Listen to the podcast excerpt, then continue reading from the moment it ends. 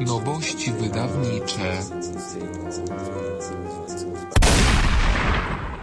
Witam i zapraszam do wysłuchania ósmego odcinka programu Nowości wydawnicze, czyli książki polecane przez serwis Infra www.infra.org.pl Mówię jak zwykle skubany.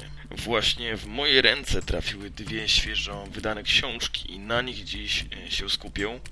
Obydwie są dziełami napisanymi wiele lat temu, pozycjami, można powiedzieć, kultowymi już. Pierwsza z nich to właściwie dwa w jednym, czyli dzieła Aldusa Huxleya, Drzwi Percepcji oraz Niebo i Piekło. Meskalina jest to substancja o właściwościach halucynogennych, występująca w naturze w niektórych gatunkach kaktusów, np.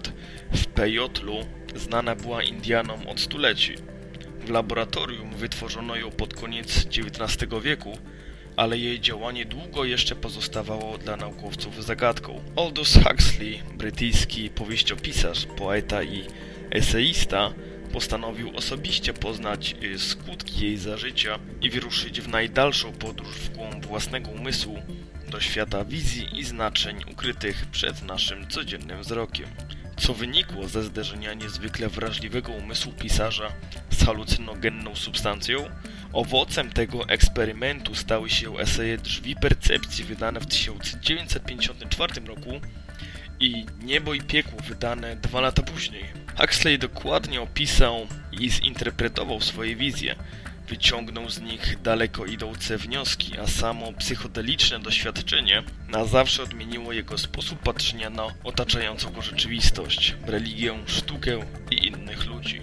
Bowiem czy drzwi percepcji, które raz zostaną uchylone, można będzie całkowicie zamknąć. Tekst ten stał się biblią hipisów, a Jim Morrison pod wpływem jego kultury postanowił nazwać swój zespół The Doors.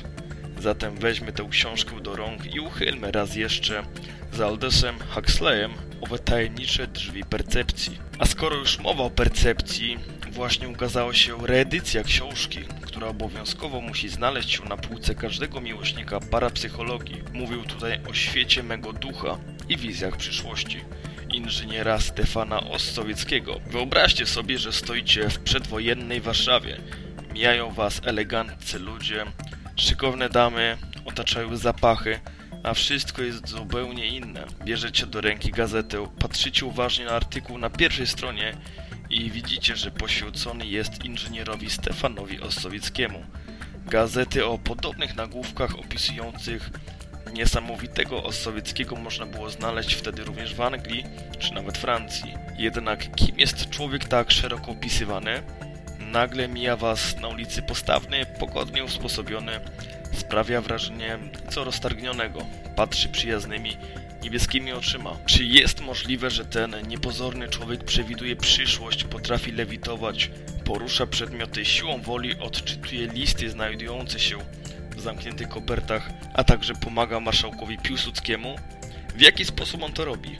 Odpowiedź na to pytanie próbowali znaleźć elitarni naukowcy tamtych czasów. Przeprowadzono setki doświadczeń, a ich wyniki często były zaskakujące. Książkę napisał sam mistrz. Zawiera ona m.in. filozofię życia tego wielkiego jasnowidza, jego pogląd na strukturę rzeczywistości, część nauk, które sprawiły, że uzyskał on dostęp do mocy, będącej w zasięgu każdego z nas, a także zapisy i protokoły z przeprowadzonych doświadczeń, wzbogacone ilustracjami. Jej lektura wpłynęła na życie wielu osób. Wydana została po raz pierwszy ponad już 70 lat temu. Stefan Ossowiecki urodził się 22 sierpnia 1877 roku, natomiast zaginął 5 sierpnia 1944 roku. Był i do dzisiaj pozostaje postacią legendarną, wiecznie nierozwiązaną zagadką. Niedługo serwis Infra zorganizuje czat poświęcony tej niezwykłej postaci, podczas którego to będzie możliwość wylosowania jednego z egzemplarzy tej arcyciekawej lektury. A ja zapraszam na kolejne wydanie nowości wydawniczych już niebawem. Do usłyszenia. Produkcja i realizacja Portal Infra www.infra.org.pl